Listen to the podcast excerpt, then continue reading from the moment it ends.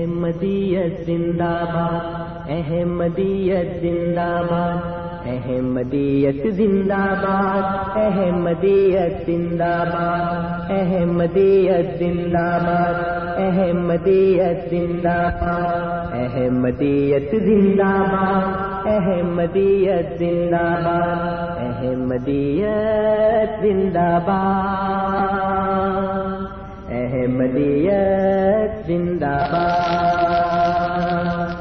احمدیت زندہ باد۔ احمدیت زندہ باد۔ احمدیت زندہ باد۔ احمدیت زندہ باد۔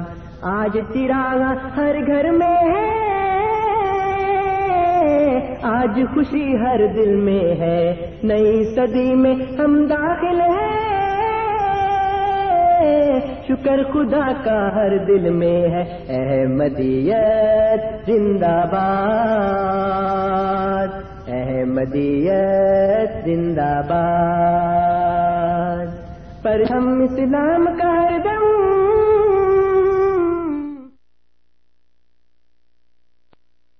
أعوذ بالله من الشيطان الرجيم سورة ياسين بسم الله الرحمن الرحيم اللہ کے نام کے ساتھ جو بے انتہا رحم کرنے والا بن مانگے دینے والا اور بار بار رحم کرنے والا ہے۔ ياسين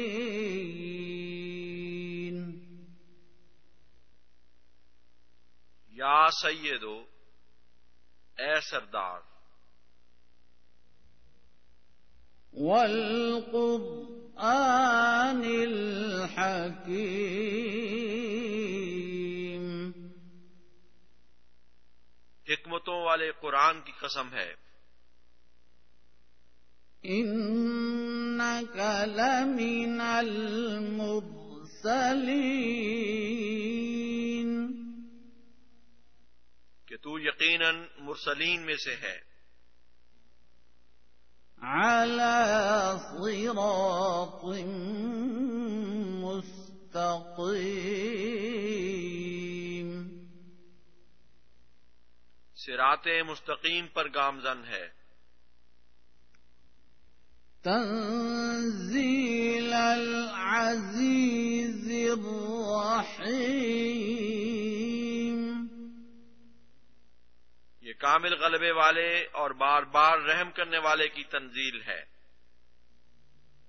لتنذر قوما ما أنذر آباؤهم فهم غافلون۔ تاکہ تو ایک ایسی قوم کو ڈرائے جن کے آباء و اجداد نہیں ڈرائے گئے بس وہ غافل پڑے ہیں۔ لقد حق القول على أكثرهم فهم لا يؤمنون۔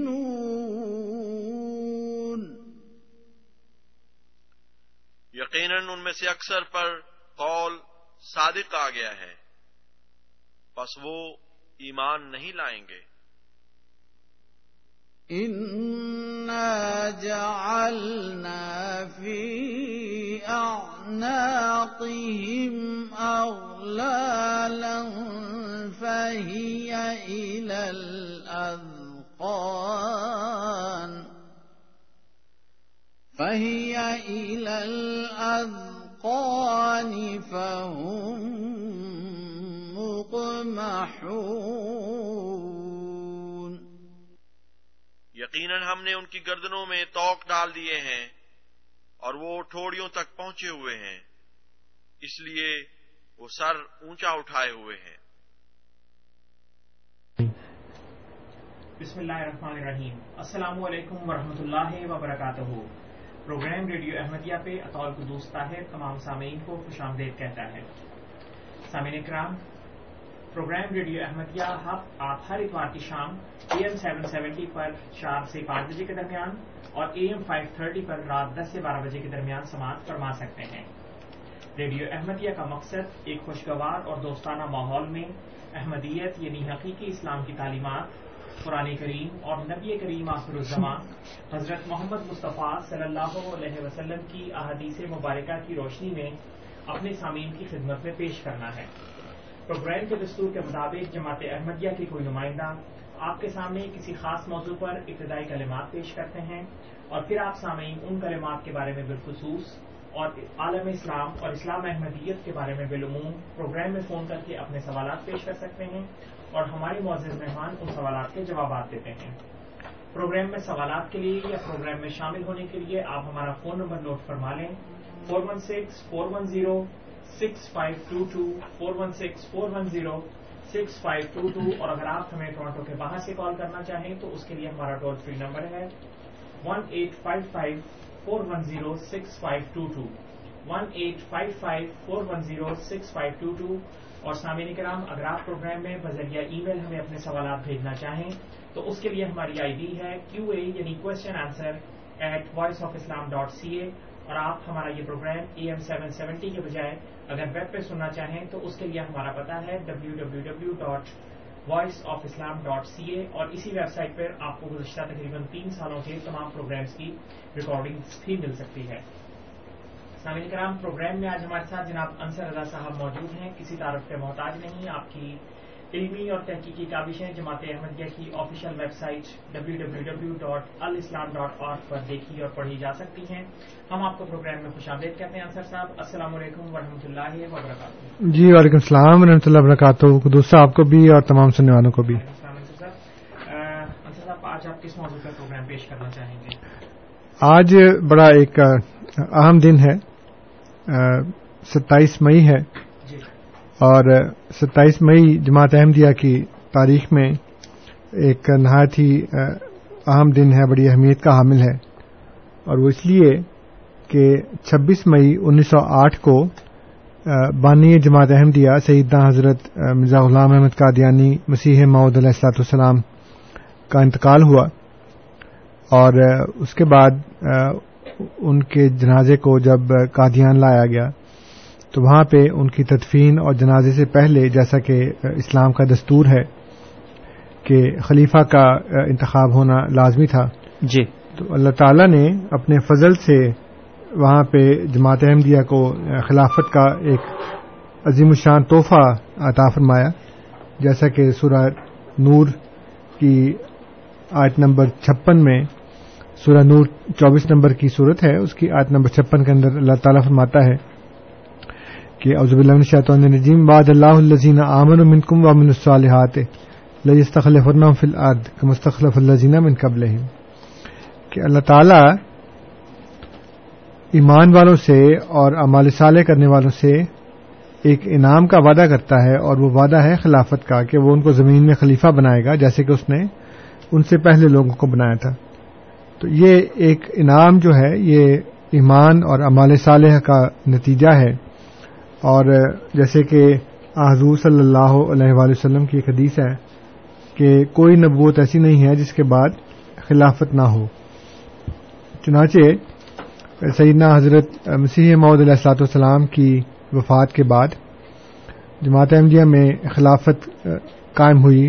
اللہ تعالیٰ نے اپنے فضل سے ہمیں یہ انعام دیا کہ ہمارے اندر ایک ایسا نظام قائم کیا جس جس نے اس امر کو یقینی بنایا کہ تمام احمدی ایک ہاتھ کے اوپر جمع ہوں اور ایک لیڈر کی سربراہی میں، ایک امام کی، ایک خلیفہ کی سربراہی میں اس مشن کو آگے بڑھائیں، جو مشن سیدنا حضرت مسیح معود علیہ السلاط والسلام کے ذریعے اللہ تعالی نے قائم فرمایا تھا اور گویا یہ تسلسل ہے حضرت محمد صلی اللہ علیہ وآلہ وسلم کی مشن کا اسی دین اسلام کا جو اللہ تعالیٰ نے حضور علیہ السلاۃ والسلام کے ذریعے ہمیں دیا۔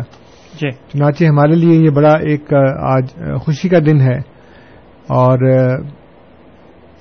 جماعت احمدیہ کے اندر جو نظام ہے جماعت احمدیہ کے اندر جو اتحاد ہے اور جماعت احمدیہ میں جو اتفاق کی برکتیں ہیں وہ ساری کی ساری اس نظام خلافت کے باعث ہیں۔ جی۔ اور جتنے بھی غیر احمدی علماء ہیں، وہ اس نظام کی اہمیت کو خوب اچھی طرح جانتے ہیں اور مسلسل کوشش کرتے رہتے ہیں کہ کسی طرح نظام خلافت جو ہے وہ ان میں قائم ہو۔ اور آج سے نہیں، کافی عرصے سے یہ کوشش کر رہے ہیں۔ مولانا ابوالکلام آزاد کے دور میں یہ سلسلہ شروع ہوا۔ پھر ترکی کی خلافت کو بچانے کے لیے تحریک چلائی گئی کہ وہ خلافت عثمانیہ جو ہے، ترکی کی، وہ بچ جائے اور وہ قائم ہو۔ اور پھر اس کے بعد، مولانا مدودی صاحب نے یہ کوشش کی، ڈاکٹر اسرار احمد صاحب نے جو خلافت کے نظام کو قائم کرنے کے لیے، اس کا احیاء کرنے کے لیے جدوجہد شروع کی۔ اب اس وقت دنیا میں حزب التحریر کے نام سے ایک ایسی مسلح جدوجہد ہو رہی ہے، جو طاقت کے ذریعے نظام خلافت کو قائم کرنا چاہتی ہے۔ اور مختلف ان کے جو آرٹیکلز ہیں، جو مضامین ہیں، جو کتابیں ہیں پمفلٹ ہے لٹریچر سارے کا سارا، وہ نظام خلافت کی ضرورت اور اہمیت کے بارے میں قرآن کریم سے اور احادیث سے بہت سی باتیں نقل کرتا ہے۔ لیکن وہ دو غلطیاں ہیں ان میں۔ ایک غلطی تو یہ ہے کہ وہ یہ سمجھتے ہیں کہ نظام خلافت وہ خود قائم کریں گے۔ حالانکہ یہ اللہ تعالی کا انعام ہے، ایمان اور امال صالح کا نتیجہ ہے یہ۔ تو ایمان اور امال صالح ہوں گے تو اس کے نتیجے میں خلافت قائم ہوگی۔ لیکن ایسا نہیں ہو سکتا کہ آپ گھر کے اوپر کی منظر بنا لیں اور نیچے والی بنائیں نا نیچے والی بنے گی تو اوپر والی بنے گی۔ اس لیے جو اصل سوچنے والی چیز ہے وہ یہ ہے کہ خلافت اللہ تعالیٰ کا انعام ہے جو اللہ تعالیٰ عطا کرتا ہے ہم نہیں بنا سکتے اس کو۔ اور دوسری جو غلطی ہے وہ یہ ہے کہ وہ خلافت اور حکمرانی کو ایک ہی چیز سمجھتے ہیں۔ وہ سمجھتے ہیں کہ خلافت اسلامیہ جو ہے وہ اصل میں مسلمانوں کی سلطنت کا قیام ہے۔ مسلمانوں کی بادشاہت کا قیام ہے۔ نام جی۔ اس کا آپ نے خلافت رکھا ہوا ہے لیکن وہ سمجھتے ہیں کہ جی ایک علاقہ ہوگا، چھوٹا ہو یا بڑا ہو، اس کے اندر ایک اسلامی ریاست قائم ہوگی اور اس ریاست کا جو سربراہ ہے، وہ خلیفت المسلمین ہوگا۔ اس لیے ہمیں بعض اوقات یہ لوگ پوچھتے ہیں کہ آپ یہ کہتے ہیں کہ جی آپ کا خلیفہ۔ تو یہ بتائیں کہ آپ کے خلیفہ کے پاس ملک کون سا ہے، علاقہ کون سا ہے، ریاست کون سی ہے، کہاں پہ ان کا حکم چلتا ہے؟ حالانکہ یہ بہت بڑی غلط فہمی ہے کہ کانسیپٹ آپ نے خراب کر لیا اور اب آپ یہ اسی کانسیپٹ کے مطابق ہم سے سوال کر رہے ہیں۔ تو مسئلہ اصل میں یہ ہے کہ لفظ جو خلیفہ ہے اس کو سمجھنا چاہیے کہ خلیفہ اصل میں کہتے کس کو ہیں۔ حکمران اور چیز ہے امیر المومنین اور چیز ہے اور خلیفہ اور چیز ہے۔ جی۔ خلیفہ اس کو کہتے ہیں جو اپنے سے پہلے جو ہے پیش رو اس کے مشن کو آگے بڑھانے والا ہو۔ جو ایک نئی سلطنت قائم کرتا ہے وہ خلیفہ نہیں ہوتا۔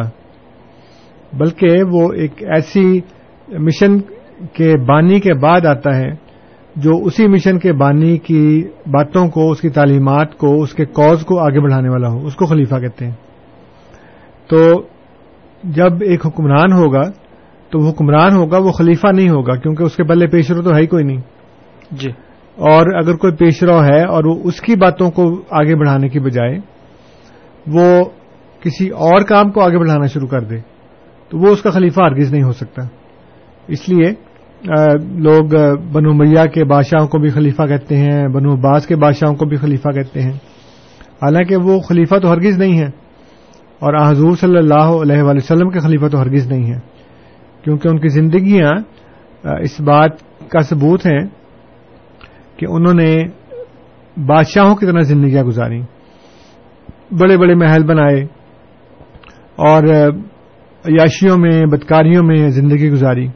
اگرچہ اچھے کام بھی کیے، لیکن اصل جو ان کا کام تھا، جو ان کی طرز زندگی تھا، وہ سارے کا سارا بادشاہوں والا تھا۔ اور حضرت عمر بن عبدالعزیز، جو بنو میاں کے ایک نہایت ہی نیک نام قسم کے انسان تھے ان کو جب ان کے پیشروں نے خلیفہ کے طور کے اوپر نامزد کیا کیونکہ اس کو اور کوئی نظر نہیں آ رہا تھا۔ تو حضرت عمر بن عبدالعزیز بہت نیک آدمی تھے۔ تو انہوں نے وہ تمام سہولتیں اور تمام آسائشیں اور عیاشیاں جو ان کے پیش رو کیا کرتے تھے ان سب سے منہ موڑ لیا۔ جی۔ بلکہ ایک واقعہ تاریخ میں لکھا ہے کہ جب وہ خلیفہ بنے ہیں تو بیت المال کا سارا جو جتنا بھی اثاثہ تھا وہ انہوں نے تقسیم کرنا شروع کر دیا۔ اور پچھلے بادشاہ کی جو لانڈیاں تھیں، ان کو بھی وہ سامنے سے گزار رہے تھے لوگ۔ تو ایک بندہ بنو میاں کا جو بیٹھا ہوا تھا، وہ ہر لانڈی کے گزرنے پہ کہتا تھا کمیر المومنین جی اپنے لیے رکھ لیں۔ تو انہوں نے کہا نہیں، پھر دوسری گزری، اس نے کہا جی یہ رکھ لیں۔ انہوں نے کہا نہیں، پھر تیسری گزری تو کہنے کا امیر المومنین جی، یہ بہت خوبصورت ہے، اس کو رکھ لیں۔ تو انہوں نے غصے سے اس کو کہا کہ تم مجھے زنا کی ترغیب دے رہے ہو۔ اس پر وہ بندہ اٹھ گیا اور جو ارد گرد بیٹھے ہوئے تھے، لوگ ان سے کہنے لگا کہ اٹھو یہاں سے جو تمہارے آبا اجداد کو، تمہارے لوگوں کو زانی کہہ رہا ہے۔ کیونکہ یہ وہ لوگ تھے جنہوں نے یہ سارے کام کیے۔ اور وہ لانڈیاں ان سے پہلے کے جو بنو میاں کے حکمران تھے، ان کی ملکیت تھی اور ان سے وہی کرتے تھے، زنا وغیرہ۔ تو بتانے کا مقصد یہ ہے کہ ہیں حکمران، ہیں بادشاہ، حرکتیں ساری بادشاہوں والی ہیں، طرز زندگی سارا بادشاہوں والا ہے، نام خلیفہ رکھ لیا۔ تو اگر آپ کتے کا نام بکرا رکھ دیں تو وہ حلال تو نہیں ہو جائے گا بالکل۔ جی۔ اس لیے جو اسلامی خلافت ہے اس کے ساتھ حکمرانی شرط نہیں ہے۔ بلکہ جو حضور صلی اللہ علیہ وآلہ وسلم کے بعد جو لوگ جو مجددین جو بزرگان جو اولیاء امت تشریف لائے ہیں وہ سارے کے سارے حضور صلی اللہ علیہ وآلہ وسلم کے خلفاء تھے۔ حضرت علی رضی اللہ تعالیٰ عنہ کے بعد خلافت جو تھی وہ جو سیاسی خلافت تھی، وہ ختم ہو گئی۔ جو پولیٹیکل حکمرانی تھی، وہ ختم ہو گئی۔ لیکن جو روحانی خلافت تھی، وہ چلتی رہی۔ اور ہر صدی میں، ہر دور میں ایسے بزرگان پیدا ہوئے جو حضور صلی اللہ علیہ وآلہ وسلم کے ہی مشن کو، ان کی تعلیمات کو لے کر آگے بڑھتے تھے۔ اور سیدنا حضرت مسیح محدود علیہ السلاط والسلام بھی انہیں خلفاء میں سے ایک خلیفہ تھے، جنہوں نے جماعت احمدیہ کی بنیاد رکھی۔ کیونکہ جہاں پہ تبرانی کی ایک حدیث میں حضرت محمد صلی اللہ علیہ وسلم نے مسیح موت کو یہ کہا ہے کہ، اللہ خلیفہ تی فی امتی کہ وہ میرا خلیفہ ہوگا، میری امت میں سے ہوگا۔ وہاں ایک اور حدیث میں امام مہدی کو جب یہ کہا کہ جب تم خراسان کی طرف سے سیاہ جھنڈوں والا لشکر آتے دیکھو، تو اس کو ضرور جا کر ملنا ہے، کیونکہ اس میں اللہ کا خلیفہ مہدی ہوگا۔ تو جو اللہ کا خلیفہ تو نبی ہوتا ہے، کیونکہ قرآن میں اللہ تعالیٰ نے بیا کو کہا ہے کہ وہ اللہ کے خلیفہ ہیں، حضرت آدم علیہ السلام کو، حضرت داؤد علیہ السلام کو۔ تو اسے ثابت ہوا کہ مہدی جو ہیں، وہ اللہ کے خلیفہ بھی ہیں یعنی نبی بھی ہیں، اور حضور صلی اللہ علیہ وسلم کے خلیفہ بھی ہیں۔ تو یہ ان کے آنے سے جو خلافت تھی حضور صلی اللہ علیہ وسلم کی، وہ چلتی رہی۔ اور اس کے بعد پھر اللہ تعالیٰ نے جماعت کے اندر بھی خلافت جو تھی، وہ بخشی۔ اور اب جماعت احمدیہ اس سے خلافت کے نظام کے تحت قائم ہے۔ اس کے اوپر اگر ہم باتیں کرتے ہیں تو بہت سے پروگرام کر سکتے ہیں۔ جی۔ لیکن یہ میں نے اپنے سامعین کو آج بتایا کہ آج اللہ کے فضل سے ستائیس مئی ہے وہ دن جس دن اللہ تعالیٰ نے ہمیں نظام خلافت کا انعام عطا کیا اور اللہ کے فضل سے وہ چل رہا ہے آج تک۔ جی بہت بہت شکریہ انصر صاحب۔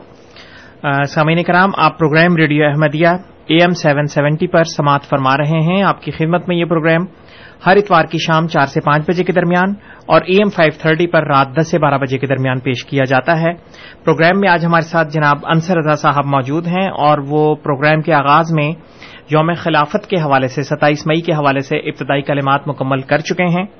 اب اسٹوڈیوز میں ہماری تمام ٹیلی فون لائنز اوپن ہیں۔ آپ ہمیں phone number four one six four one zero six five two two پہ کال کر سکتے ہیں۔ آپ کی خدمت میں فون نمبر ایک مرتبہ پھر four one six, four one zero, six five two two. اور اگر آپ ہمیں ٹورانٹو کے باہر سے کال کرنا چاہیں تو اس کے لیے ہمارا نمبر ہے one eight five five, four one zero, six five two two. اور اگر آپ پروگرام میں بذریعہ ای میل اپنے سوالات بھیجنا چاہیں تو اس کے لیے ہماری آئی ڈی ہے کیو اے یعنی question answer at voice of Islam dot C A جی انصر صاحب سر دست تو ہمارے پاس اس وقت کوئی کالر موجود نہیں ہے، لیکن میں آپ سے یہ پوچھنا چاہ رہا تھا کہ اسلامی تاریخ سے ہمیں پتہ چلتا ہے کہ انبیاء کو بھی مصائب اور مسائل کا سامنا رہا اس کے بعد خلفاء کا جو سلسلہ ہوا شروع ہوا اس میں بھی جماعت احمدیہ میں جب خلافت کا نظام شروع ہوا ایک سو چار سال قبل اس وقت سے لے کے اب تک جو چیلنجز کی ایک ہسٹری اگر آپ وہ کچھ بیان کرنا چاہیں ہمارے سامعین کے لیے۔ دیکھیں جی چیلنجز تو ہمیشہ سے ہوتے ہیں۔ جی۔ کیونکہ جب اللہ تعالیٰ اپنا ایک نمائندہ زمین پر بھیجتا ہے تو شیطان تو برداشت نہیں کرتا۔ اور اس نے شروع سے یہ کہا ہوا ہے کہ میں تیرے بندوں کو بہکاؤں گا۔ تو ایک کشمکش شروع ہو جاتی ہے فوراً ہی۔ اور وہ کشمکش جو ہے وہ رحمان کے اور شیطان کے درمیان جو چلتی رہتی ہے۔ تو جی۔ شیطان کوشش کرتا ہے کہ اس کو ختم کرے اس لیے حضور صلی اللہ علیہ وسلم کی ایک حدیث ہے۔ کہ آپ نے فرمایا کہ سب سے زیادہ مصائب کا سامنا انبیاء کو کرنا پڑتا ہے۔ جی۔ اور ان کے بعد ول امسل فل امسل پھر وہ جو ان کے مسیل ہیں پھر وہ جو ان کے مسیل ہیں۔ تو اس حدیث سے ایک تو یہ ثابت ہوا کہ انبیاء کو بہت سے مصائب اور تکالیف کا سامنا کرنا پڑتا ہے۔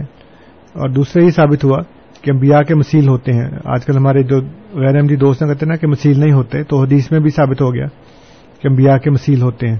جی۔ اور یہ مصائب اور تکالیف اس لیے ہوتی ہیں کہ اللہ تعالیٰ نے فرمایا قرآن کریم کے اندر کہ کان ناس امتم واحدہ، کہ جو لوگ تھے وہ امت واحدہ ہوتے ہیں، اس کے بعد پھر اللہ تعالیٰ انبیاء کو مبوس کرتا ہے۔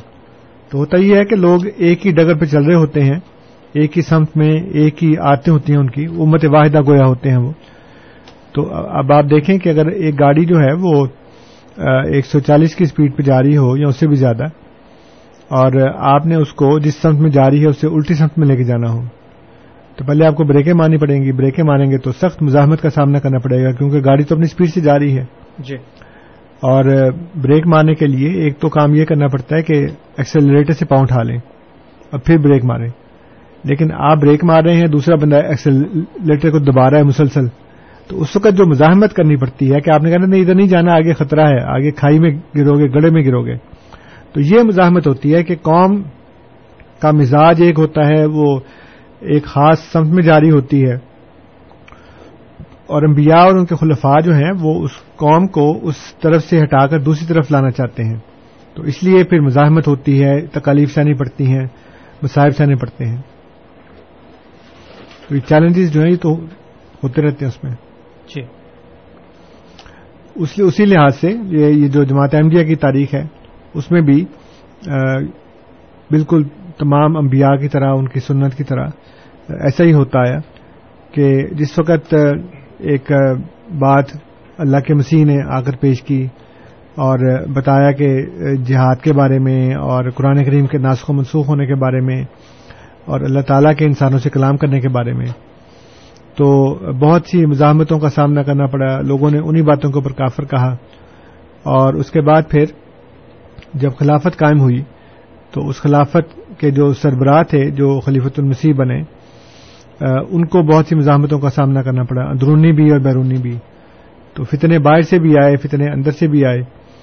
اور ہر دور میں ایسے ایسے چیلنجز کا سامنا کرنا پڑا خلافت کو۔ لیکن اگر دیکھیں کہ ایک چھوٹی سی جماعت ہے اور اس کے پاس وسائل بھی دوسروں سے بہت کم ہیں اور مسائل بہت زیادہ ہیں۔ تو وسائل کی کمی اور مسائل کی زیادتی ان دونوں کی وجہ سے تو اگر کوئی عام انسان ہو، کوئی عام چھوٹی سی جماعت ہو، تو وہ تو پیس کے رہ جائے۔ لیکن اللہ تعالیٰ کا ہاتھ ہوتا ہے ایسی جماعتوں کے اوپر۔ اور وہ پھر اسی کی نصرت سے، اسی کی تائید سے پھر چلتے رہتے ہیں اور تمام چیلنجز کے اوپر وہ قابو پا لیتے ہیں۔ جی بہت بہت شکریہ انصر صاحب۔ جماعت احمدیہ کے لٹریچر میں عام طور پہ یہ کہا جاتا ہے کہ خلیفہ خدا بناتا ہے۔ اس جی ایک جملے کی پیچھے جو قرآنی اور قرآن کریم کی آیات اور جو احادیث کی تعداد ہیں اگر آپ اس بارے میں کچھ ہمارے سامنے ان کو بتانا چاہیں۔ جی پہلی بات تو یہ ہے کہ جو میں نے آیت آپ کو بتائی ہے سورہ نور کی چھپن نمبر آیت ہے چوبیس نمبر کی صورت ہے۔ تو اللہ تعالیٰ نے فرمایا کہ واد اللہ الزین امن منکم وامن الصالحات اللہ یستخل فنا وہ بنائے گا خلیفہ۔ تو جب وہ کہتا ہے کہ وہ بنائے گا تو اس کا مطلب یہ ہے کہ خدا نے خود اپنی طرف اس کو منسوخ فرمایا اور یہ کہا کہ میں بناؤں گا جیسا کہ میں نے تم سے پہلے بنایا۔ اس لیے خلافت کا عطا کرنا اور خلیفہ کا بنانا یہ تو اللہ تعالیٰ نے خود بتا دیا۔ جی۔ حدیث سے بھی اس کی تائید ہوتی ہے کہ حضرت عائشہ صدیقہ رضی اللہ تعالیٰ عنہ سے روایت ہے کہ وہ فرماتی ہیں کہ حضور صلی اللہ علیہ وسلم نے حضرت عثمان رضی اللہ تعالیٰ عنہ سے کہا کہ عثمان اللہ تعالیٰ تمہیں ایک میز پہنائے گا۔ اور لوگ چاہیں گے کہ اس کو اتار دو۔ لیکن اتارنا مت۔ جی۔ تو وہ کہتے ہیں کہ یہ قمیض خلافت کی ہے اور خدا نے مجھے پہنائی ہے۔ اس لیے میں تو نہیں اتاروں گا۔ جب انہوں نے کہا لوگوں نے کہ خلافت چھوڑ دیں۔ جی۔ تو قرآن اور حدیث سے ثابت ہے کہ یہ جو خلافت ہے یہ اللہ تعالیٰ کا نام ہے اور خلیفہ خدا بناتا ہے دوسرے نہیں بنا سکتے۔ جی انصر صاحب بے شک ہو سک ممکن ہے اس سوال کی طرف ہم دوبارہ بھی آئیں لیکن اس وقت ہمارے ساتھ امین صاحب ٹیلی فون لائن پہ موجود ہیں ان کی کال لیں گے۔ امین صاحب السلام علیکم۔ جی وعلیکم السلام جی۔ جی سر۔ سب سے پہلے تو اس بات کی بہت خوشی ہے کہ آج کوئی کوشچن نہیں آیا آپ کے پاس۔ جی۔ ہاں جی۔ تو ایسے ہی جیسے پروگرام آپ کا چل رہا ہے تو اگر لوگ کوشچن وغیرہ نہ کریں تو یہ شاید آپ کا پروگرام اپنی موت خود ہی مر جائے۔ دوسری بات یہ ہے سوال میرا یہ ہے کہ یہ حضرت علی حضرت عثمان یہ جتنے خلفا ہوئے ہیں ہلو؟ جی جی جی جی۔ یہ جتنے خلفا ہوئے ہیں انہوں نے کسی جماعت کا نام نہیں رکھا ان لوگوں نے۔ یہ انہوں نے حضور اکرم صلی اللہ علیہ وسلم کی پیروی کی۔ جی۔ ان کے بعد جتنے بھی اولیاء کرام آئے حضرت نظام الدین اولیاء دادا گنج بخش صاحب اور جتنے بھی ہیں شمس یہ وہ انہوں نے بھی کسی کوئی کوئی نئی تحریک نہیں چلائی۔ انہوں نے بھی حضور اکرم صلی اللہ علیہ وسلم کی ہی پیروی کی۔ انہیں کا درست جو تھا وہ انہوں نے آگے پہنچانے کی کوشش کی۔ جی۔ اور ایک آدمی جس کا نام عیسیٰ بھی ہے موسا بھی ہے غلام احمد بھی ہے جو بھی جتنے بھی نام ہے وہ سارا ایک ہی جگہ پہ یہ سارے اکٹھے ہو گئے اس کو ایک نام دے دیا گیا۔ یہ ہمارے جو ہیں یہ امام صاحب ہیں جو کہ یہ جو سلسلہ ہے یہ آگے بڑھا رہی ہے۔ جی۔ جی۔ تو یہ کوئی سمجھ سے باہر کوئی بات ہے؟ یہ اللہ تعالیٰ آپ لوگ بہت شکریہ۔ جی بہت بہت شکریہ۔ ابھی آپ کے سوال کی طرف انصر صاحب آئیں گے لیکن میں آپ کی خدمت میں یہ گزارش کرنا چاہتا ہوں کہ میرے سامنے اس وقت کمپیوٹر کھلا ہوا ہے اور اس میں تقریباً چھ ای میلز میں ہمیں سوالات موصول ہوئے ہیں لیکن کیونکہ وہ آج کے پروگرام کے جو موضوع ہے اس کے مطابق نہیں تھے اس لیے خاکسار نے وہ سوالات انصر صاحب کی خدمت میں ابھی تک پیش نہیں کیے۔ جی انصر صاحب۔ جی ان کا شکریہ۔ کہ انہوں نے ہمارے پروگرام کو زندگی بخش دی ان کو خوف تھا کہ کہیں ہمارا پروگرام اپنی موت آپ نہ مرضی سوال ہی کوئی نہیں آ رہا۔ لیکن وہ تو خود انہوں نے سوال کر کے کہا کہ یہ نہ ہو کہ جماعت احمد کا پروگرام اپنی اب موت آپ مر جائے تو میں اس کو زندگی دے دوں۔ خاص شکریہ۔ تو ان کا بہت شکریہ لیکن اس کے ساتھ میں یہ بھی تصحیح کر دوں کہ نہ تو کسی کے کہنے سے ہی جماعت احمدیہ کا کوئی پروگرام یا پروجیکٹ مرتا ہے نہ کسی کے زندہ کرنے سے زندہ ہوتا ہے بلکہ یہ خالصتاً اللہ تعالیٰ کی جماعت ہے۔ اور خدا کے ہی زندہ کرنے سے زندہ رہتی ہے اور اللہ تعالیٰ چاہے گا جس دن کہ یہ مر جائے تو اللہ تعالیٰ کے چاہنے سے ہی مرے گی، وہ اور کسی کے کہنے سے نہیں مرتی ہے۔ اس لیے جہاں آپ کا شکریہ کہ آپ نے یہ تکلیف کی کہ ہمیں زندگی دی۔ دوسرا اس کے ساتھ ساتھ یہ بھی میں بتا دوں کہ یہ اللہ تعالیٰ کا کام ہے اور خدا نے ہی آپ سے فون کروایا کہ جی یہ نہ ہو کہ جماعت احمد کو کوئی سوال ہی نہ آئے۔ تو بہرحال یہ ایک عجیب سی صورتحال ہے۔ آپ سمجھ گئے ہوں گے کیا ہے۔ دوسری بات یہ ہے کہ جماعت احمدیہ بھی کوئی نئی تحریک نہیں ہے، بلکہ حضور صلی اللہ علیہ وآلہ وسلم کے ہی دین کو آگے لے کے چل رہی ہے، وہی تعلیمات ہیں۔ اگر آپ ہماری تعلیمات کا مطالعہ کریں تو آپ کو پتہ لگے گا کہ وہی دین ہے الف سے آخر تک، یہ تک، اور اس میں ہم نے کسی قسم کی کوئی کمی بیشی نہیں کی۔ اور یہ حضور صلی اللہ علیہ وآلہ وسلم کے اپنے کال کے مطابق کہ جب مسلمانوں کے تہتر فرقے ہوں گے، اب جب تہتر ہوں گے تو سب کے الگ الگ نام ہوں گے نا؟ یہ تو نہیں ہو سکتا کہ تہتر ہوں لیکن سب کا ایک ہی نام ہو۔ اگر ایک ہی نام ہوگا تو پھر وہ تہتر کیسے ہوں گے؟ اور پھر جو بہتر ہیں وہ غلط ہیں اور جو تہترواں ہے وہ ٹھیک ہے تو وہ جماعت ہے تو جماعت کا کوئی نہ کوئی نام ہوتا ہے۔ اور نام رکھنا اس لحاظ سے یہ اصل میں یہ ایڈجیکٹو ہے۔ یہ نام نہیں ہے۔ جیسے اللہ تعالیٰ نے قرآن کریم کے اندر حضرت ابراہیم علیہ السلام کو یہ کہا حنیف مسلمن اور پھر ساتھ یہ بھی کہا کہ وہ سماکم المسلمین من قبل وفی حاضر اس نے تمہارا نام مسلمان رکھا ہے۔ اس میں بھی یعنی اس قرآن میں بھی اور اس سے پہلے کے صحیفوں میں بھی تمہارا نام مسلمان رکھا ہے۔ تو پھر خدا نے صرف ان کو مسلمان کیوں نہیں کہا؟ جی۔ حنیفم مسلمن کیوں کہا تو حنیفن جو ہے وہ ایڈجیکٹو ہے نام ہمارا مسلمان ہی ہے۔ احمدی ہماری صفت ہے۔ اور یہ وہ فارسی کا ایک شعر ہے کہ اگر یہ گناہ درشیا رشمانی کنت کہ اگر یہ گناہ ہے تو آپ کے شہر میں یہ پہلے سے ہو رہا ہے۔ تو شیوں نے اپنا نام رکھا شیعہ سنیوں نے اپنا نام رکھا اہل سنت اہل حدیث نے اپنا نام رکھا دیوبندیوں نے اپنا نام رکھا بریلیوں نے اپنا نام رکھا سب نے اپنے اپنے نام رکھے ہیں۔ قادری اور چشتی اور سور وردی اور فلان اور ڈمکان صوفیاء کے بھی سلسلوں کے نام ہے آپ کہتے ہیں انہوں نے کوئی نام نہیں رکھا۔ حالانکہ صوفیاء کے یہ چار سلسلے ہیں۔ قادری چشتی سور وردی اور ایک اور ہے میرے ذہن سے نام نقش بندی تھینک یو ویری مچ تو یہ چار تو ان کے اپنے ہیں۔ اس کے علاوہ پھر جو دوسرے فقہی اختلافات ہیں اس میں کوئی حمبلی ہے کوئی شافی ہے کوئی مالکی ہے کوئی حنفی ہے چار اس میں ہیں چار اس میں ہیں۔ جی۔ تو اور پتہ نہیں چار چار کہاں کہاں پہ ہیں۔ تو اس لیے آپ پڑھ لیں تو پھر آپ کو پتہ لگ گیا کہ نام رکھتے ہیں لیکن وہ نام مسلمان کے نام سے ریپلیس نہیں ہوتے۔ جی جی۔ یا مسلمان کا نام ان سے ریپلیس نہیں ہوتا بلکہ صرف صفت ہے۔ تو جیسے وہ کہتے ہیں کہ حنفی مسلمان ہے جو امام ابو نیفا کی فقہ پہ عمل کرتا ہے۔ رہتا وہ مسلمان ہی ہے لیکن وہ صرف حنفی ہے۔ اسی طرح جو تصوف کے سلسلے میں قادریوں سے بات کرتا ہے وہ کہتا ہے میں قادری ہوں ایک چشتی ہے ایک سوروردی ہے ایک نقشبندی ہے۔ تو اس طرح یہ صفاتی نام ہوتے ہیں اصل نام نہیں ہوتے۔ جی بہت بہت شکریہ انصر صاحب۔ امین صاحب کے فون کال کی وجہ سے وہ بارش کا پہرا خطرہ ہی ثابت ہوا ہے۔ مظفر صاحب بھی ہمارے ساتھ موجود ہیں۔ جی ان کی کال لیں گے۔ مظفر صاحب السلام علیکم۔ وعلیکم السلام۔ جی سر۔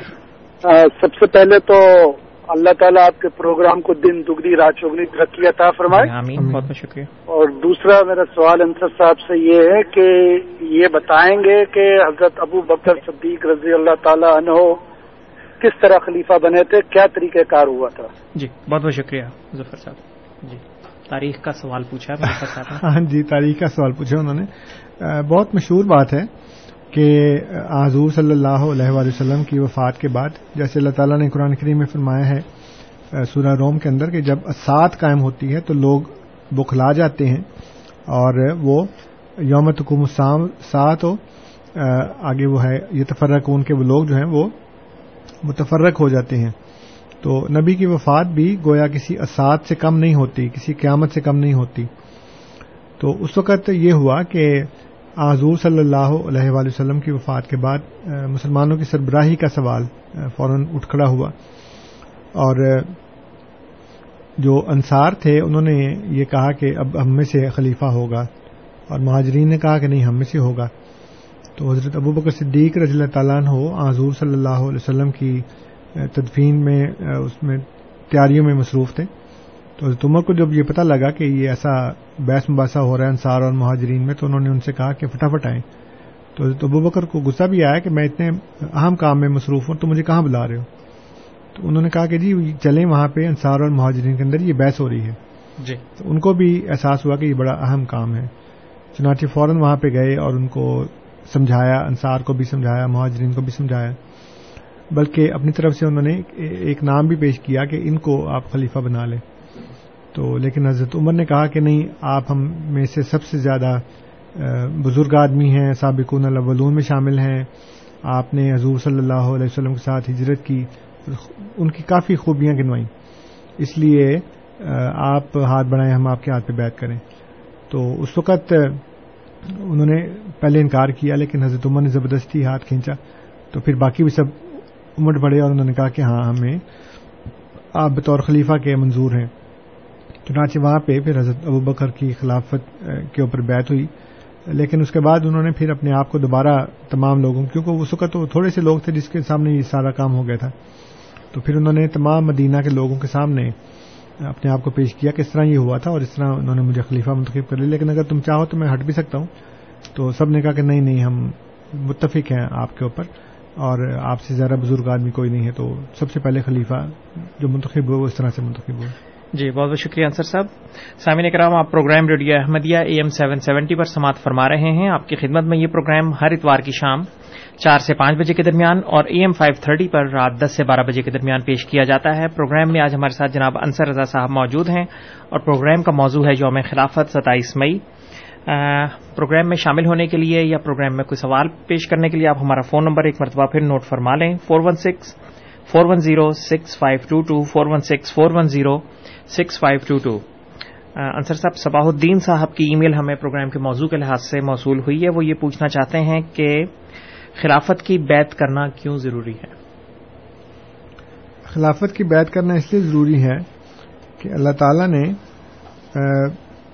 ہمیں متحد ہونے کا اور ایک اجتماعی زندگی گزارنے کا جو حکم دیا ہے اس کا جو سب سے بہترین جو اس کا مظہر ہے وہ خلافت ہے۔ جی۔ اور اس کے علاوہ جیسے میں نے کیا ہے شروع میں کہ خلافت جو ہے وہ اللہ تعالیٰ کا انعام ہے اور ایمان اور امال صالح کا نتیجہ ہے۔ تو اگر آپ ایماندار ہیں، آپ امال صالحہ کرتے ہیں اور آپ نے ایک نبی کو مانا ہے، تو اس کے بعد پھر اس کے خلیفہ کی بیعت کرنا اس لیے لازم ہے کہ سب سے پہلی بات تو یہ کہ اللہ تعالیٰ کا انعام ہے۔ اور دوسرا یہ کہ اسی آیت استخلاف کے آخر میں اللہ تعالیٰ نے ایک وارننگ دی ہے۔ جی۔ اور بتایا ہے کہ وہ منکفر آباد ازالے کا فولا کا ملفاسکون کہ جو اس کے بعد اس کا انکار کرے گا وہ فاسقوں میں سے ہے یعنی یہ نام جو اللہ تعالیٰ نے دیا ہے۔ تو کفرا کا ایک مطلب ہوتا ہے ناشکر گزاری انگریٹفل تو دنیا میں بھی ہم دیکھتے ہیں کہ اگر ہم کسی کو کوئی چیز توفتاً بڑی قیمتی چیز ہو وہ دیتے ہیں اور وہ اس کی قدر نہ کرے اٹھا کے الماری میں رکھ دے تو ہم کہتے ہیں یار یہ بڑا نا شکرہ اور بڑی ناقدری کی ہے اس نے اس, اس قیمتی چیز کی۔ تو اللہ تعالیٰ کی دی ہوئی نعمت کو ٹھکرانا اور اس کی قدر نہ کرنا اس کے ساتھ شامل نہ ہونا یہ بہت بڑی ناقدری ہے نا شکری ہے۔ اور خدا نے کہا ہے کہ جو اس کے بعد اس کا انکار کرے گا وہ فاسقوں میں سے ہوگا۔ جی۔ تو کون سا ایسا مسلمان ہے جو فاسق ہونا پسند کرے گا؟ اس لیے خلافت کی بیعت کرنا اس لیے لازم ہے کہ ایک ہاتھ کے اوپر جمع ہونا ایک اجتماعی زندگی گزارنا اور جو باقی کی احادیث ہیں کہ جس نے اپنے زمانے کے امام کی معرفت کے بغیر جو مر گیا وہ جاہلیت کی موت مرتا ہے۔ پھر ایک اور حدیث میں فرمایا کہ کوئی شخص اگر ایسی حالت میں مرا کہ اس کی گردن میں کسی کی بیت کا جوا نہیں ہے تو وہ بھی جاہلیت کی موت مرتا ہے۔ جی۔ پھر فرمایا کہ الامام و جنتن امام جو ہے وہ ڈھال ہے اس کے پیچھے ہو کر لڑو۔ تو اب یہ امام یہ خلیفہ جو ہے اگر وہ نہ ہو تو گویا آپ نے اپنے آپ کو ایکسپوز کر دیا دشمنوں کے آگے۔ اور اب تمام تیر جو ہیں وہ ڈھال پہ آنے کی بجائے سینے پہ آئیں گے، جو ہلاکت کا باعث بنیں گے۔ اس لیے خلیفہ کی بیعت کرنا اور نظام خلافت میں شامل ہونا، یہ متعدد آیات قرآنی سے اور احادیث رسول صلی اللہ علیہ وآلہ وسلم سے ثابت ہے کہ اس میں لازمی طور کے اوپر شامل ہونا چاہیے۔ جی بہت بہت شکریہ انصر صاحب۔ غالباً ہمارے ساتھ اس وقت کوئی کالر موجود ہیں۔ سراج صاحب ہمارے ساتھ اس وقت موجود ہیں ان کی کال لیں گے۔ سراج صاحب السلام علیکم۔ جی سر اگر آپ اپنا ریڈیو پیچھے سے آہستہ کر دیں یا بند کر دیں۔ سراج صاحب اگر آپ اپنا ریڈیو بند کر سکتے ہیں تو مناسب رہے گا۔ جی سر السلام علیکم۔ میرا سوال یہ تھا کہ ابھی جو مولانا صاحب نے کروایا کہ ہر وقت قرآن کے حساب سے خلیفہ ہونا ضروری ہے۔ تو اب خلیفہ جو جب ختم ہوا حضرت علی رضی کے ساتھ تو اس کے بعد پھر کیا سلسلہ چلا؟ جی بہت بہت شکریہ سراج صاحب۔ جی انصر صاحب۔ اظہر صاحب بھی ہمارے ساتھ موجود ہیں ان کی بھی کال لیں گے اس کے بعد سراج صاحب کا سوال پہلے۔ اظہر صاحب السلام علیکم۔ وعلیکم السلام جناب میں یہ پوچھ رہا ہوں آپ سے کہ یہ یوم خلافت ستائیس مئی کی جو تاریخ آپ نے کی ہے جی۔ اس کی جگہ اس کو عربی کی تاریخ سے کیوں نہیں منسلک کرتے ہیں؟ جی بہت بہت شکریہ اظہر صاحب آپ کے سوال کی طرف آئیں گے لیکن پہلے سراج صاحب کا سوال کہ حضرت علی کے بعد سلسلہ خلافت کیوں منقطع ہو گیا؟ جی میں نے شروع میں کیا تھا غالباً آپ نے سنا نہیں کہ حضور صلی اللہ علیہ وآلہ وسلم کے بعد جو خلافت شروع ہوئی ہے وہ دو پہلوؤں کے اوپر محیط تھی۔ ایک تو وہ جو خلفۂ راشدین تھے وہ حضور صلی اللہ علیہ وسلم کے روحانی خلیفہ بھی تھے اور مسلمانوں کے روحانی سربراہ بھی تھے۔ یعنی ان کی نیکی اور تقوا اتنا بلند تھا کہ وہ صرف حکمران نہیں تھے، بلکہ وہ روحانی سربراہ بھی تھے۔ اور دوسرا وہ سیاسی حکمران بھی تھے۔ لیکن حضرت علی رضی اللہ تعالیٰ عنہ کے بعد حضور صلی اللہ علیہ وآلہ وسلم کی جو روحانی خلافت تھی وہ چلتی رہی۔ اور جو سیاسی حکمرانی تھی وہ ختم ہو گئی، اس کی خلافت ختم ہو گئی۔ کیونکہ اس کے بعد امیر معاویہ رضی اللہ تعالیٰ عنہ کی جو حکمرانی تھی، اس نے بادشاہت کا، ملوکیت کا رنگ اختیار کر لیا، انہوں نے بڑے بڑے محل بنا لیے اور ایرانی اور رومی بادشاہوں کی طرح انہوں نے اپنی زندگی گزارنی شروع کر دی۔ اس لیے جو روحانی خلافت تھی، وہ تو بزرگان امت کی شکل میں جو مجددین تھے، جو بڑے بڑے اولیاء کرام تھے وہ چونکہ آزور صلی اللہ علیہ وسلم کی تعلیمات کو، آپ کے مشن کو ہی آگے بڑھا رہے تھے، اس لیے وہ آپ کے خلیفہ تھے۔ اور ہر دور میں ایسا خلیفہ، ایسا امام ہمیشہ موجود ہوتا ہے۔ اسی لیے حضور نے فرمایا کہ جس نے اپنے زمانے کے امام کو نہیں پہچانا، وہ جاہلیت کی موت مرتا ہے۔ اس کا مطلب یہ ہے کہ ہر دور میں ایسا ایک شخص ہونا لازمی ہے جو آزور صلی اللہ علیہ وسلم کا روحانی خلیفہ ہو، جو آپ کی تعلیمات کو اور آپ کے مشن کو لے کر آگے بڑھے۔ اپنے مشن کو نہیں بلکہ حضور صلی اللہ علیہ وسلم کے مشن کو لے کر آگے بڑھے۔ اس لیے وہ خلافت نہیں ختم ہوئی۔ جی۔ اس کے بعد اظہر صاحب کا سوال کہ ستائیس مئی کو ہم اسلامی مہینوں کے لحاظ سے کیوں نہیں مناتے؟ دیکھیں جی بات یہ ہے کہ سورج ہو یا چاند ہو دونوں اللہ تعالیٰ کے پیدا کرتے ہیں۔ جی۔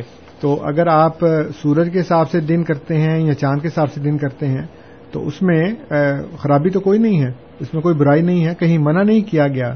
کون سی ایسی اسلامی شریعت ہے کا کوئی حکم ہے جس میں یہ کہا گیا ہو کہ سورج کے حساب سے جو دن ہوگا اس کو نہ ماننا؟ چونکہ اللہ تعالیٰ نے قرآن کریم یہ فرمایا ہے کہ ہم نے سورج اور چاند دونوں کو تمہارے لیے حساب کے طور کے اوپر اور سالوں کی گنتی کے لیے بنایا ہے۔ تو خدا خود یہ کہہ رہا ہے کہ میں نے سورج کو اور چاند کو تمہارے حساب کتاب کے لیے اور سالوں کی گنتی کے لیے بنایا ہے۔ عدد سنین عمل حساب۔ تو اب اگر ہم ستائیس مئی کے یا کسی بھی دن سے کرتے ہیں اور سال نو کا آغاز یکم جنوری کو کرتے ہیں تو وہ سورج کی جو حرکت ہے اسی سے ہوتا ہے نا؟ اور سورج خدا کا پیدا کرتا ہے۔ اس لیے یہ کہنا جی کہ اس سے کیوں کرتے ہیں؟ اور یہ کہا آ گیا کہ اسلامی سال ہے یہ۔ اسلامی شریعت تو مکمل ہو گئی تھی نا اس دن۔ جب حضور صلی اللہ علیہ وآلہ وسلم کے اوپر یہ آج نازل ہوئی کہ یوما کمل تو لکم دین کو حضور اللہ صلاح والسلام کے وصال کے بعد آپ کے انتقال کے بعد تو شریعت ختم ہو گئی۔ اس لیے اسلامی شریعت میں یہ کوئی بات ایسی نہیں ہوئی۔ اس کے بعد حضرت عمر رضی تعالیٰ عنہ کے دور خلافت میں یہ تجویز پیش ہوئی کہ جی ہمیں ایک سال بنانا چاہیے۔ تو انہوں نے ہجرت سے شروع کر دی اب یہ جو اتنی دیر کے بعد ہوا ہے، اس کا مطلب یہ ہے کہ شریعت پھر مکمل نہیں ہوئی تھی وہاں پہ اس وقت۔ بعد میں مکمل ہوئی ہے۔ اس لیے یہ کہہ سکتے ہیں کہ یہ مسلمانوں کا ایک اپنا ایجاد کردہ اور وضع کردہ نظام ہے جس کو انہوں نے اپنایا۔ لیکن یہ کہاں لکھا ہے کہ یہ اسلامی ہے اور دوسرے غیر اسلامی ہے جی بہت بہت شکریہ انصر صاحب۔ ظفر الاسلام صاحب نے فون کر کے ایک سوال لکھوایا ہے وہ بھی ابھی پوچھیں گے لیکن پہلے نعیم صاحب کی کال لیں گے۔ نعیم صاحب السلام علیکم۔ وعلیکم السلام۔ جی سر۔ میرا سوال یہ تھا انصل صاحب سے کہ آپ نے کہا کہ ہر دور میں ایک امام موجود تھا جو لوگوں کی رہنمائی کر رہا تھا۔ جی۔ تو حضرت علی علیہ السلام کے بعد آئی تھنک واقعہ کربلا تو ہم سب کے سامنے ہے جس میں امام حسین کو یزید نے شہید کیا اور پھر انہوں نے اپنی فیملی کو اس واقعے سے پہلے کہیں اور موو کر دیا تاکہ جو ہے وہ اس کی جو جنریشن ہے وہ چلتی رہے۔ تو میرا سوال یہ تھا کہ جیسے آپ نے کہا کہ بزرگان دین ہوتے رہے ہیں حضرت علی علیہ السلام کے بعد تو کیا امام حسین بھی انہی میں سے ایک تھے؟ جی بہت بہت شکریہ نعیم صاحب۔ جی انصر صاحب۔ بالکل نہ صرف یہ کہ حضرت امام حسین انہی میں سے ایک تھے بلکہ ان کی اولاد میں سے بھی جو ائمہ اتحاد آئے ہیں وہ بھی اللہ تعالیٰ کے فضل سے تقوا اور نیکی کے بہت اعلیٰ اور بلند معیاروں پہ قائم تھے اور ہم تمام کو امام سمجھتے ہیں عزت کرتے ہیں۔ اور اسی طرح ان کے بعد بھی جو اہل تشیح حضرات ہیں ان کے نزدیک تو گیارہ تک آئے نا؟ جی۔ اور گیارہ کے بعد جو بارہویں تھے وہ پانچ سال کی عمر میں غائب ہو گئے اور آج تک ساڑھے بارہ سال تک غائب ہیں۔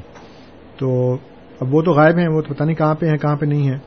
اور حضور صلی اللہ علیہ وسلم کی جو حدیث ہے، جس کو شیعہ حضرات بھی تسلیم کرتے ہیں، دو ورژن ہیں نا، ایک سنیوں کا، ایک شیوں کا۔ سنیوں کا ورژن یہ ہے، فرمایا کہ انی تارک انی تارک کو فیق مستقل ہے میں تمہارے درمیان دو بھاری چیزیں چھوڑ کے جا رہا ہوں۔ کتاب اللہ ہے وہ سنتی، اللہ کی کتاب اور اپنی سنت۔ اور شیوں کا ورژن یہ ہے کہ کتاب اللہ ہے وطرتی اہل البید کہ اللہ کی کتاب اور اپنے میری اولاد اہل بیت جو ہے نا، اس کو۔ جی۔ اور آگے حدیث کے الفاظ یہ ہیں کہ جب تک تم ان سے تمسک اختیار کیے رکھو گے گمراہ نہیں ہوگے۔ یعنی جب تک ان کو مضبوطی سے پکڑے رکھو گے اب مسئلہ یہ ہے کہ کتاب کتاب اللہ تو ہمارے پاس ہے، اس کو تم نے پکڑ لیا۔ امام غائب ہو گیا۔ تو امام کو کہاں سے پکڑے؟ تو امام تو نہیں ہے ہمارے پاس، وہ تو غائب ہیں۔ اور شیوں کی کتابوں میں یہ لکھا ہے کہ جو یہ کہے کہ میں نے امام کو دیکھا ہے، ان سے باتیں کی وہ سب جھوٹ بولتا ہے، جھوٹا ہے وہ۔ تو اگر اب اس وقت ہم گمراہ ہوں گے تو اس میں کس کا قصور ہے؟ ہمارا تو قصور نہیں نا، امام کا قصور ہے، وہ غائب ہو گئے، وہ آتے ہی نہیں۔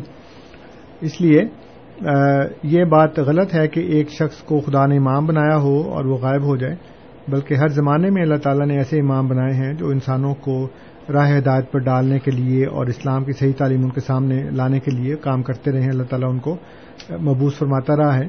جیسا کہ قرآن کریم میں اللہ تعالیٰ نے فرمایا کہ اسلام کے متعلق کہ جو کلمہ طیبہ ہے وہ شجرہ طیبہ کی طرح کا ہے۔ اور اس کی جڑیں جو ہیں وہ اصل و ثابت نفر و سما کے اس کی جڑیں زمین میں مضبوطی سے قائم ہیں اور شاخ آسمان میں ہیں۔ توتی اکلا حق اللہ ہی نہیں بیچتے رب ہے وہ اپنے رب کے حکم سے ہر وقت پھل دیتا رہتا ہے۔ جی۔ تو یہ ہمارا عقیدہ ہے اور حضرت مسیح محدود علیہ السلاط السلام نے بھی یہ لکھا ہے کہ اولیاء امت جو ہیں جو بزرگان دین ہیں جو مجددین اکرام ہیں وہ اسلام کی زندگی کا ثبوت ہیں کہ اللہ تعالیٰ کا اتنا یہ پسندیدہ دین ہے اسلام اور یہ قرآن کریم اتنی اعلیٰ کتاب ہے اور حضور صلی اللہ علیہ وسلم کی قوت کچیا اتنی اعلیٰ اور بلند ہے کہ اس کے فیض کی وجہ سے ہر دور میں ایسے لوگ پیدا ہوتے رہے جن سے خدا نے کلام کیا اور جو ولی اللہ بنے اور جنہوں نے لوگوں کو سینکڑوں نہیں بلکہ ہزاروں لاکھوں لوگوں کو دین حق روشناس کروایا اس سے اور جو غیر مسلم تھے، ان کو اسلام کی دولت دی، جو مسلمان تھے، ان کو صحیح دین کے اوپر رکھا۔ تو ایسا انسان ہر دور میں ہوتے ہیں گیارہ تک ختم نہیں ہو جاتے۔ جی بہت بہت شکریہ انصر صاحب۔ عبد الباسی صاحب ہمارے ساتھ ٹیلی فون لائن پہ موجود ہیں، ان کی کال لیں گے۔ عبد الباسی صاحب السلام علیکم۔ وعلیکم السلام رحمۃ اللہ وبرکاتہ۔ جی سر۔ سر رضا صاحب کے جوابات بہت ہی پسندیدہ ہوتے ہیں اور بہت ہی مکمل اور بڑی دلیل کے ساتھ دیتے ہیں۔ سننے میں بڑا لطف اندوز ہوتا ہوں میں۔ تو ہمیں تحریک خلافت ایک نکلی تھی فورٹی سیون سے پہلے تھوڑا سا۔ اس کے متعلق اگر کچھ بتا سکیں مجھے تھوڑا بہت معلوم ہے اپنے علم کو تازہ کرنے کے لیے اور پورا کرنے کے لیے۔ ان کا جواب بہت ضروری ہے معلوم کر لینا بہت بہت شکریہ عبد الباسی صاحب۔ جی انصر صاحب تحریک خلافت مولانا۔ ہاں جی میں نے عرض کیا کہ جو خلافت کا کانسیپٹ ہے اس کی اہمیت سے تو مسلمان انکار نہیں کرتے بلکہ ہر وقت وہ یہ کوشش کرتے رہے کہ خلافت قائم ہو۔ لیکن مسئلہ وہی ہے کہ خلافت کا مطلب وہ لیتے ہیں حکمرانی۔ تو جب تک مسلمانوں کی بادشاہتیں مختلف علاقوں میں قائم تھیں، تب تک انہوں نے اس بات کا نام نہیں لیا۔ بغداد میں اگر ایک حکمران ہے مسلمان، اگر اسپین میں ہے، اگر ہندوستان میں ہے، اسی طرح مختلف علاقوں میں، مصر کے اندر فاطمی حکمران تھے، بغداد کا بادشاہ برائے نام تھا، بغداد کا خلیفہ جو تھا۔ تو سب رسمی طور کے اوپر اس کی بیعت کرتے تھے اور اس کو کہتے تھے کہ ہاں ٹھیک ہے، تم ہمارے خلیفہ ہو۔ ہندوستان میں مغل بادشاہ آ گئے افغانستان میں یہ دوسرے آ گئے۔ تو تب تک انہوں نے خلافت کا نام اس لیے نہیں لیا کہ وہ سمجھتے تھے کہ خلافت اصل میں حکمرانی کا نام ہے۔ جی۔ تو جب تک مسلمان جو ہیں وہ حکمران رہیں گے تب تک ہماری خلافت قائم ہے۔ لیکن جب یہ کلونیل پاورز نکلی ہیں باہر برطانیہ سے فرانس سے اٹلی سے اور اسپین سے یہ بڑے بڑے چار ایسے مراکز تھے کلونیل پاورز کے۔ جنہوں نے نکل کر دنیا کے اوپر قبضہ کر لیا۔ کسی جگہ برطانیہ نے کالونی بنا لی، کسی جگہ فرانس نے بنا لی، کسی جگہ اٹلی نے بنا لی اور کسی جگہ اسپین نے بنا لی۔ ان کے آپس میں مفادات بھی ٹکرائے۔ اس کے بعد مسلمان حکومتیں جو تھیں وہ ایک ایک کر کے ان کی باج گزار بن گئیں اور ان کے نیچے آ گئیں۔ ان کی حکومتیں ختم ہو گئیں، اس کے اوپر کلونیل پاور جو تھیں وہ آ گئیں۔ تو اس کے بعد پھر پہلے تو مسلمان کافی غلامی میں رہے۔ اس کے بعد جب جو رہا سہا ایک نام تھا، عثمانی سلطنت کا، جو ترکی میں تھی۔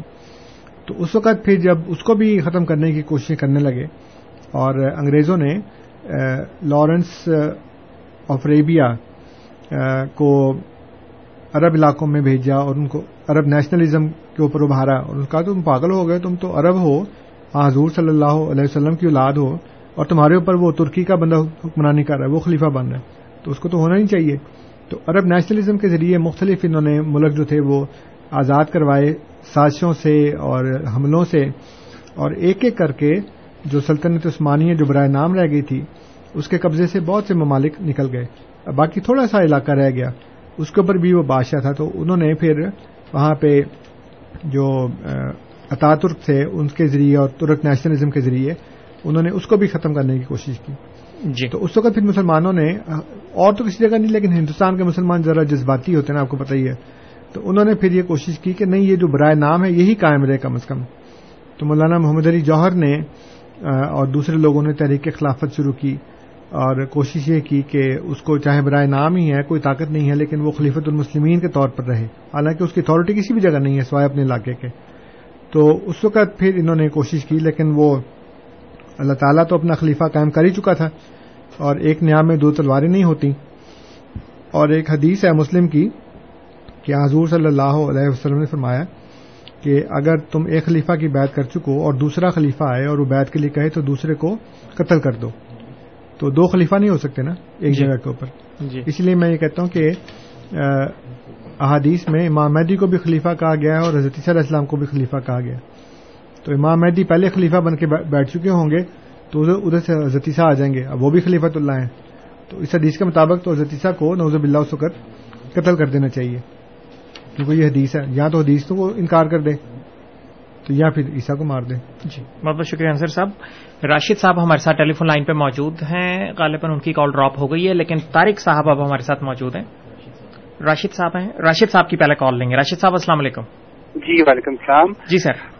سوال میرا یہ ہے کہ اسلام میں سود کی بڑی سختی سے ممانعت ہے لیکن موجودہ دور میں جو بینکنگ سسٹم ہے وہ سارا اسی پہ بیس کرتا ہے اور مسلمان بھی چونکہ اسی دنیا میں ٹریڈ کر رہے ہیں تو وہ فالو کر رہے ہیں اس کو۔ تو احمدیت میرا سوال یہ کہ احمدیت اس کا کیا الٹرنیٹ پیش کرتی ہے؟ کیا آپ لوگوں کے پاس کوئی اس کا متبادل حل ہے جس کو اسلام کے تحت ہم یہ سمجھیں کہ وہ الاؤڈ ہے یا پروفٹ شیئرنگ ہے یا سم تھنگ ادر دین سود ہے جی بہت بہت شکریہ راشد صاحب۔ ابھی آپ کے سوال کی طرف آئیں گے انصر صاحب اور لیکن ہم پہلے طارق صاحب کا بھی سوال لیں گے۔ طارق صاحب السلام علیکم۔ وعلیکم بھیا جی سر۔ جناب میرے دو سوال ہیں۔ ایک پاکستان سے متعلق ہے اور ایک عمومی سوال ہے۔ پاکستان سے عمومی سوال تو یہ کہ ابھی آپ نے جو بات کی جو فقیر کر رہے تھے بڑی اچھی بات کی سمجھداری کی کہ یہ جو واقعات تھا اچھا تجزیہ پیش کیا۔ لیکن جب وہ آخر میں انہوں نے یہ بات کی نا دو خلیفہ والی یہیں پہ الزام یہ آتا ہے قادیانیت پر کہ انگریزوں نے خلافت کے جو بھی راستہ سسٹم تھا اس کو ختم کرنے کے لیے اور جہاد کا کانسیپٹ ختم کرنے کے لیے غلام احمد صاحب کو استعمال کیا اور مسلمانوں کے خلاف۔ یہ ایک الزام ہے جو بڑا پرانا الزام ہے۔ اس سے یہ ہے۔ معاملہ اس پہ بڑھ سکتا ہے بات ہو چکی ہو۔ پاکستان کے مطابق سوال یہ ہے کہ ابھی یہ قتل ہوا ہے عہد یوسف چودھری صاحب کا۔ جی۔ اور یہ بھی ایک قادیانی صاحب ہے جن کا اپنے کسی گروپ اپنے ہی آپس میں جھگڑا ہوا تھا۔ اس میں ایک گرفتاری ہوئی تھی ایک ہے ریٹائرڈ میجر سعدی۔ تو انہوں نے بہت سارے ایسے انکشافات کیے ہیں کہ قادیانی پاکستان میں منظم طور پہ مخالفین کے قتل میں ملوث ہیں۔ اس لیے کہ اس سے پہلے چنیوٹ میں قتل ہوا ہے نمائندہ امت کا۔ جی۔ نہیں سوری چناب نگر میں معافی چاہتا ہوں۔ چناب نگر میں۔ تو میرا سوال یہ ہے کہ جو دو الزامات آ گئے ایک تو یہ کہ انگریزوں کا ساتھ دینا اور مسلمانوں کو نقصان پہنچانا اور پاکستان کے اندر ریاست کے خلاف کسی نہ کسی طریقے سے تشدد میں اور سازش میں انوالو رہنا۔ یہ الزامات کہاں تک صحیح ہیں؟ جی بہت بہت شکریہ طارق صاحب۔ جی انصر صاحب پہلے راشد صاحب کا سوال کہ احمدیت سود کا کوئی حل پیش کرتی ہے یا کوئی متبادل حل؟ یہ تو فقہ کا سوال ہے۔ جی۔ اور فقہ کے اوپر تو مجھے بالکل بھی عبور نہیں ہے۔ جو ایک عمومی اصولی بات میں کر سکتا ہوں وہ یہ ہے کہ جماعت احمدیہ کا مذہب اسلام ہے۔ جی۔ اور اسلام میں سود حرام ہے۔ اس لیے ہمارے پاس تو یہی ایک حل ہے کہ جس سود کو ختم کر دیا جائے۔ اس کے لیے ہم کوشش یہ کر رہے ہیں کہ دنیا بھر میں اسلام پھیل جائے جی۔ تاکہ سعودی نظام جڑ سے اکھڑ جائے۔ اور اس کے لیے ہم یہ کوشش کر رہے ہیں راشد صاحب کو بھی اور دیگر لوگوں کو بھی دعوت ہے کہ آپ ہمارے ساتھ شامل ہوں تاکہ مل کے ہم اسلام کو پھیلائیں زیادہ سے زیادہ لوگوں میں اور اس کے لیے اپنے جان سے اپنے مال سے اپنے وقت سے یہ قربانی کریں تاکہ لوگ مسلمان ہوں اور یہ سود کا نظام ہی ختم ہو جائے۔ اور جو طارق صاحب کا سوال ہیں دو۔ اس میں پہلی بات انہوں نے یہ کہی یہ کہتے ہیں جی یہ الزام ہے بڑا پرانا الزام ہے۔ اگر الزام پرانا ہے تو اس کا جواب بھی بہت پرانا ہے لیکن میں آپ کو ایک نئی بات بتاتا ہوں۔ آپ نے یہ کہا کہ جہاد کو ختم کرنے کے لیے مرزا غلام احمد کا دینی صاحب علیہ السلام کو استعمال کیا گیا۔ ان کو استعمال کرنے کی ضرورت اس لیے نہیں تھی کہ ان سے پہلے ان کے دعوے سے پہلے خود مسلمان علماء جہاد کو حرام قرار دے چکے تھے۔ جی۔ اور میرے پاس اس کے دستاویزی ثبوت موجود ہیں کہ حضور علیہ السلاط والسلام کی جماعت کے قیام سے پہلے، بلکہ آپ کے دعوے سے پہلے۔ دیوبندی، بریلوی، شیعہ، اہل حدیث علماء جہاد کو حرام قرار دے چکے تھے، ہندوستان کو دارالاسلام قرار دے چکے تھے۔ انگریزوں کے خلاف جنگ کرنا مکمل طور پر حرام، دین اسلام کے خلاف قرار دے چکے تھے۔ اس لیے جب ان کا کام ہو چکا تھا انگریزوں کا آلریڈی ان کو کیا ضرورت تھی کہ اسی کام کے کرنے کے لیے ایک نیا شوشہ چھوڑ دیں کہ ایک بندے کو نبی بنا دیں۔ وہ کہتے ہیں جو گڑ کھانے سے مرے اس کو زہر کیوں دیں؟ جی۔ تو جب آپ کا کام پہلے ہو چکا ہے کہ آپ کے علماء خود جہاد کو حرام قرار دے چکے ہیں۔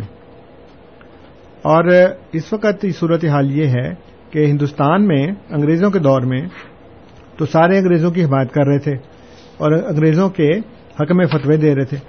اور اس کے بعد کیا ہوا کہ جیسے ہی پاکستان بنا تو سارے جہاد کے چیمپئن بن گئے۔ سارے تحریک آزادی کے اور مجاہدین کے چیمپئن بن گئے اور ایک دوسرے کو کہنے لگے کہ تم انگریز کے پٹھو تھے تم انگریز کے پٹھو تھے۔ تو انگریز کا خود کاشتہ پودا جو ہے وہ ہمیں نہیں کہا جاتا صرف بلکہ میرے پاس ثبوت موجود ہیں کہ بریلوی جو ہیں وہ دیوبندیوں کو کہتے ہیں یہ دونوں مل کے ایل ڈیز کو کرتے ہیں اور یہ تینوں مل کے شیوں کو کرتے ہیں اور شیے ان کو کرتے ہیں۔ جی۔ اور بریلویوں کا اور دیوبندیوں کا اہل حدیث کے خلاف سب سے بڑا ہتھیار یہ ہے کہ تم تو تھے ہی نہیں۔ تمہارا تو فرقہ ہی نہیں تھا۔ اہل حدیث نام سے کوئی فرقہ نہیں تھا موجود، انگریز کے آنے کے بعد بنا۔ اس لیے کہتے تم خالص تن انگریز کی پیداوار ہو۔ اور اسی طرح جو دیوبندی ہیں، ان کے پیروں نے اور ان کے جو جتنے بھی اس وقت تھے، یہ اپنے آپ کو پیر کہتے تھے اور وہ جو سجادہ نشین قسم کے لوگ تھے، ان سب نے مل کر ایک سپاس نامہ پیش کیا کس کو؟ جنرل اوڈائر کو، جو جلیاں والا باغ میں سینکڑوں لوگوں کے، بے گناہ لوگوں کے قتل کا ذمہ دار تھا۔ جی۔ وہ جب ہندوستان سے جانے لگا ہے اپنی مدت ملازمت پوری کرنے کے بعد، تو اس خونی قاتل کو تمام بڑے بڑے سجادہ نشینوں نے اور پیروں نے، جن میں پیر گولڑا شریف صاحب کے پوتے بھی شامل تھے، انہوں نے بھی اس کو اسپاس نامہ پیش کیا۔ باقی جہاں تک یہ جو دوسری بات کی ہے، آپ نے میجر سادی صاحب کی یوسف صاحب کی، تو یہ بالکل غلط بات ہے کہ ہم ریاست کے خلاف سازش کر رہے ہیں۔ اسی طرح تو پاکستان میں اتنے لوگوں کے قتل ہوتے ہیں ایم کیو ایم دوسروں کو مارتی ہے اے این پی ایم کو مارتی ہے اور مسلمان مسلمان کو جگہ جگہ مارے تو سارے کے سارے پاکستان کے خلاف سازش کر رہے ہیں۔ اس لیے یہ جو اس طرح کے واقعات ہیں اس سے یہ کہیں ثابت نہیں ہوتا کہ جماعت احمدیہ جو ہے وہ ریاست کے خلاف سازش کر رہی ہے۔ جی۔ یہ بالکل غلط اور بے بنیاد الزامات ہیں۔ جی۔ مختصر وقت میں یہ کہہ سکتا ہوں مجھے اشارہ ہو گیا جی کہ دو منٹ رہ گئے جی بہت بہت شکریہ انصر صاحب۔ سامعین کرام۔ ورنہ میں تفصیل سے بتاتا کہ اس کا پس منظر کیا ہے۔ جی۔ بہت بہت شکریہ انصر صاحب. سامعین کرام آپ programme radio Ahmadiyya A M seven seventy پر سماعت فرما رہے تھے. پروگرام میں آج ہمارے ساتھ جناب انصر رضا صاحب موجود تھے. ہم آپ کے مشکور ہیں کہ آپ پروگرام میں شامل ہوئے اور سامعین کرام کے سوالات کے جوابات دیے. شروع میں جو ہمارے دوست آئے تھے جی. ان کو بھی تسلی ہوگی کہ کافی سوال آ گئے تقریباً بارہ کالرز آج الحمد للہ اور تقریباً جی اور تقریباً چھ سات ای میلز ہم نے ابھی پڑھی نہیں ہیں۔